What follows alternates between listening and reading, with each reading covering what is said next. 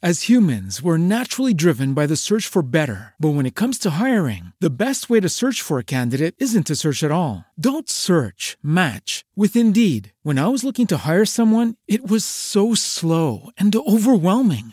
I wish I had used Indeed. If you need to hire, you need Indeed. Indeed is your matching and hiring platform with over 350 million global monthly visitors, according to Indeed data, and a matching engine that helps you find quality candidates fast. Ditch the busy work. Use Indeed for scheduling, screening, and messaging so you can connect with candidates faster. And Indeed doesn't just help you hire faster. 93% of employers agree Indeed delivers the highest quality matches compared to other job sites, according to a recent Indeed survey. And listeners of this show will get a $75 sponsored job credit to get your jobs more visibility at Indeed.com slash podcast. That's Indeed.com slash podcast. Terms and conditions apply. Three, two, one, zero. Hello, welcome to Episode 107 Having a Living Will. Hey, Chainers, welcome to another episode of Chain of Wealth. I'm your host, Dennis O'Brien. And I'm Katie Welsh. So, Katie, our topic today is going to be living wills, and it's a topic that I'm not too knowledgeable about. I don't know about you. Um, not super knowledgeable, but I have done quite a bit of research on it. And I Den, I think it's something that people try not to think about because it's really not like a happy thought, but it's necessary. Yeah, it's definitely necessary. So, Katie, I think that like once we dive into our interview, well, not our interview, our episode, Our conversation. our conversation. it's so weird. Like I'm still trying to get used to this whole Thursday episode mm. and, and where we on. only talk to each other. well, you know, like most other podcast people talk to themselves. So, I couldn't imagine. I don't know how I would talk to myself for an hour. you know, I think it's actually a lot easier than what you what you realize. You know, like once you get going and you've done a couple, I imagine the first few are a little bit awkward, but in any case, I think that we enjoy having each other's company during the podcast. awesome. Well, are you ready to dive right into today's episode? Yeah. Awesome. Let's do it. Welcome to Chain of Wealth. Here's your host, Dennis, inspiring you to begin your journey of financial freedom.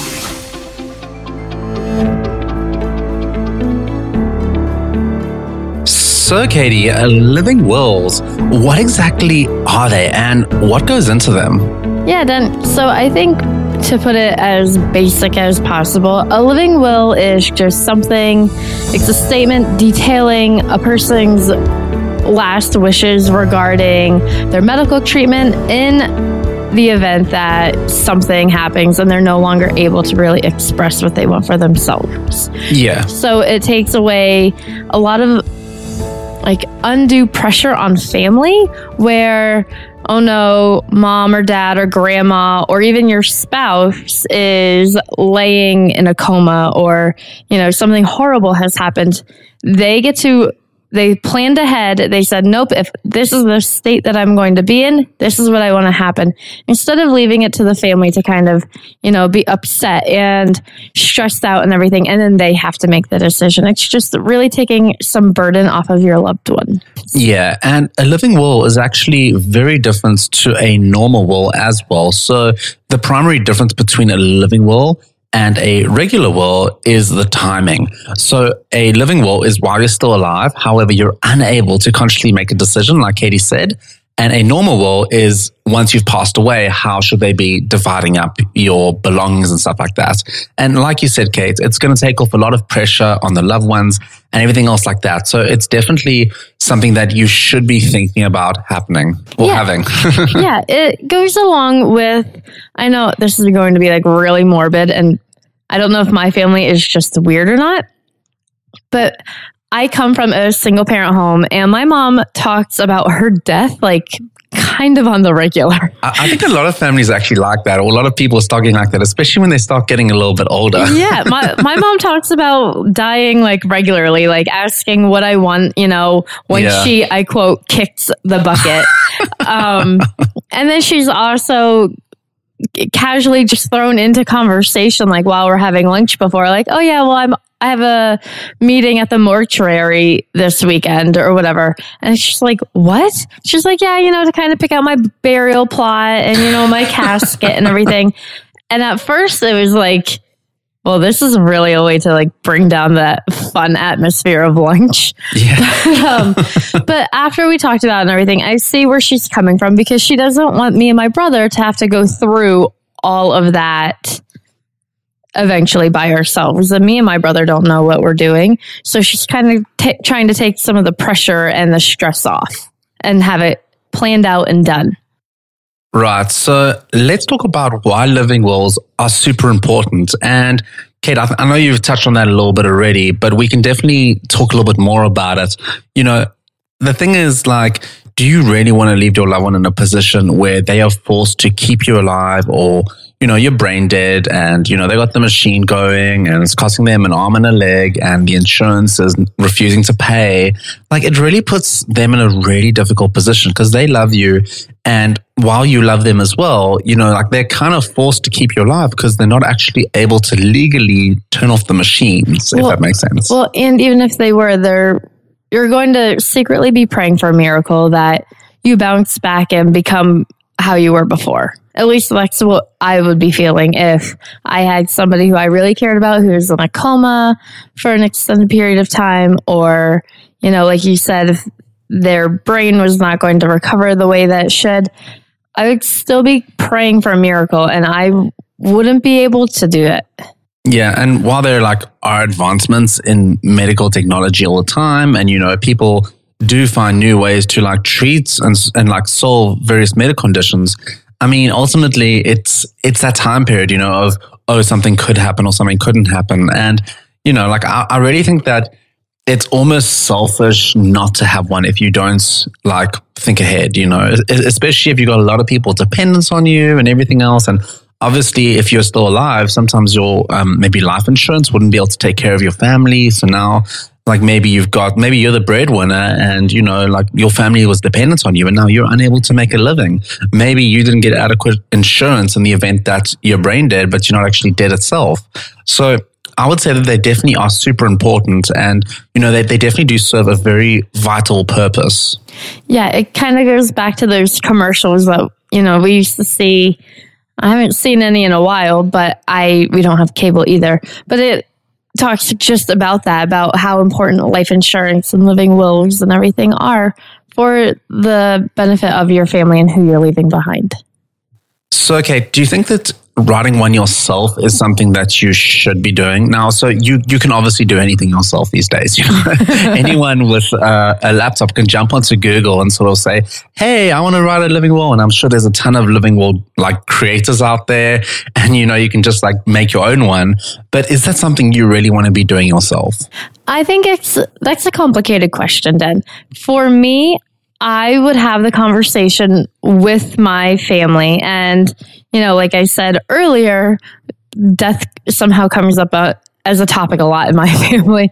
But we've all kind of said, this is what I would want, this is what I wouldn't want. And having it written down is great. So, in the time that, you know, everything is happening, your family's not going back and second guessing and maybe you know it's circumstantial and everything.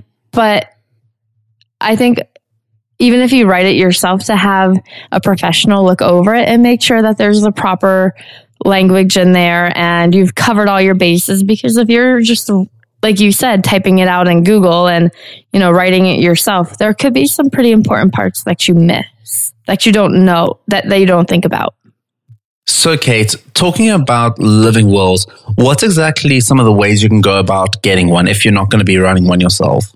Right. I think that first and foremost, going to see a lawyer um, is probably the easiest way to do it because really they're doing all the work. You're paying for their service and you're paying to make sure that it is all done right. And a little bit of a upfront cost. It's more of an investment than anything else. So when the time comes that I get my living will done, I'm going to be going to a lawyer. But otherwise, you could, like you said earlier, look it up on Google and get some expertise for free from there.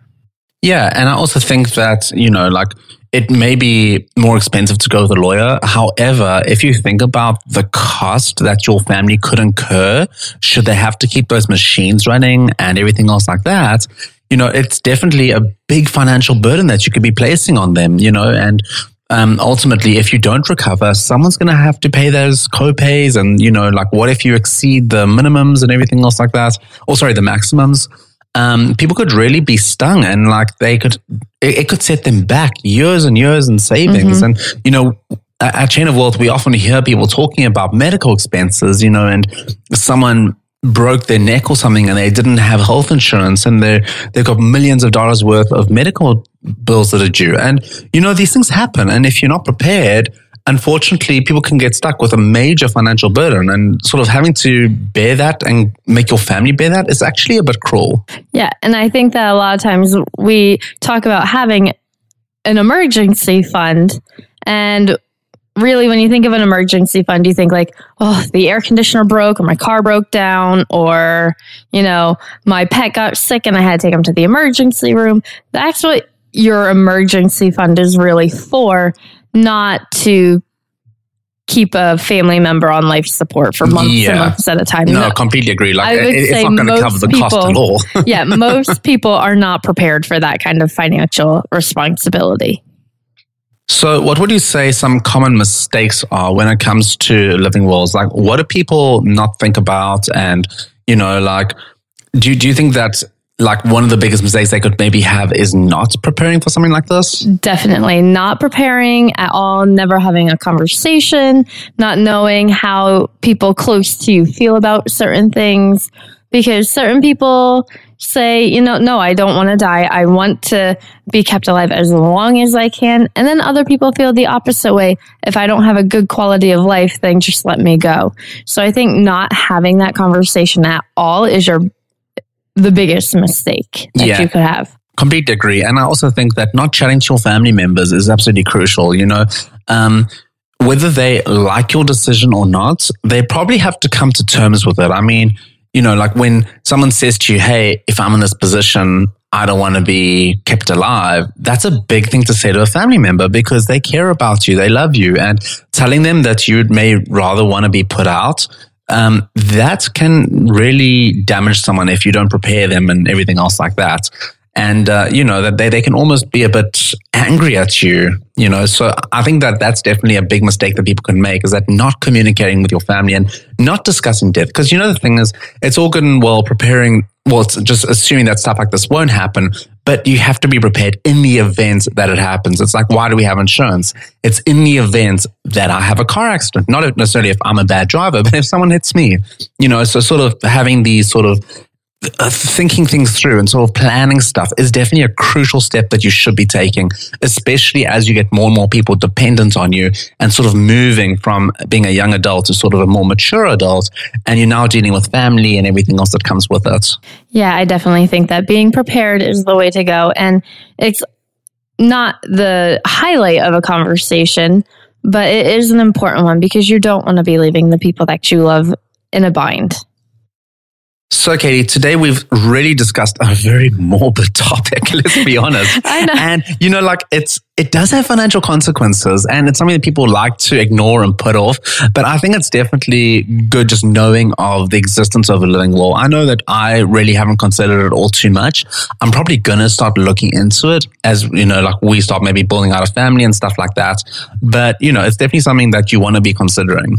Yeah, I mean, I can see how it can be taken as morbid, but I I also read somewhere, I think it was on Twitter that talking about life insurance and living wills and everything is actually like the utmost amount of love that you can have for somebody in the event that something happens to you because you want even after your life is over you want to make sure that the people you love and care about are still taken care of and they're not living on the streets and eating out of trash cans that they're still able to enjoy their life even if you're not in it. So i think really instead of thinking of it as like a terrible thing. I mean, losing a family member is, but looking out for each other and having the other person's best interests at heart, even in the case that you're not around anymore. Yeah, I completely agree with you. And also, my, my dad always used to say to me when I was younger, he'd say, my, my boy, in life, two things are certain death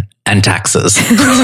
Well, and, and it's so true. Like, and you have to be prepared for both of them. And like, there's ways to sort of minimize your taxes if you're passing away, or even if you're just like, just in life in general, trying to minimize your taxes. And when it comes to death, you should also be taking some precautions as well, which maybe justifies your mom a little bit, Yeah. like planning ahead and sort of looking to see what else is out there. But yeah, I I think that being prepared is the best thing that you can do with something like this. yeah, well, and then when me and my mom would have those conversations, at first, I obviously would get very upset at the idea of my mom dying.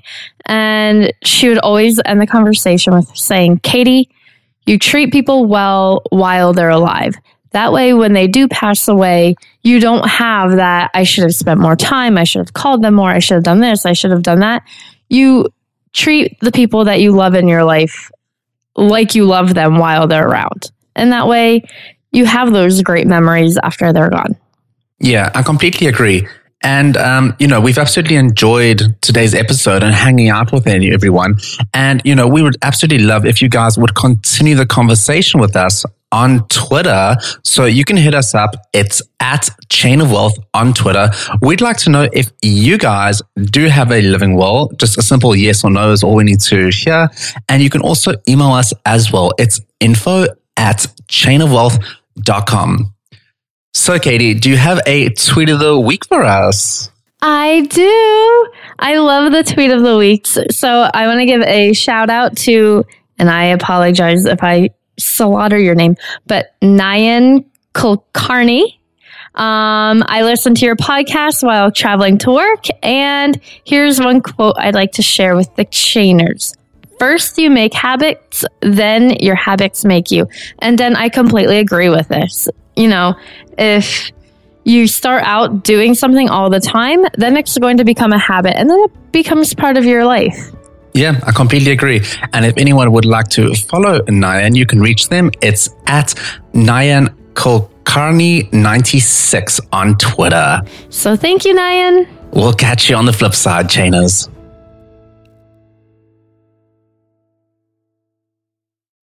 As humans, we're naturally driven by the search for better. But when it comes to hiring, the best way to search for a candidate isn't to search at all. Don't search, match with Indeed. When I was looking to hire someone, it was so slow and overwhelming. I wish I had used Indeed. If you need to hire, you need Indeed. Indeed is your matching and hiring platform with over 350 million global monthly visitors, according to Indeed data, and a matching engine that helps you find quality candidates fast. Ditch the busy work. Use Indeed for scheduling, screening, and messaging so you can connect with candidates faster. And Indeed doesn't just help you hire faster. 93% of employers agree Indeed delivers the highest quality matches compared to other job sites, according to a recent Indeed survey. And listeners of this show will get a $75 sponsored job credit to get your jobs more visibility at Indeed.com slash podcast. That's Indeed.com slash podcast. Terms and conditions apply. Everybody in your crew identifies as either Big Mac Burger, McNuggets, or McCrispy Sandwich. But you're the filet fish Sandwich all day. That crispy fish, that savory tartar sauce, that melty cheese, that pillowy bun. Yeah, you get it. Every time. And if you love the Filet-O-Fish, right now you can catch two of the classics you love for just $6. Limited time only. Price and participation may vary. Cannot be combined with any other offer. Single item at regular price. Ba-da-ba-ba-ba.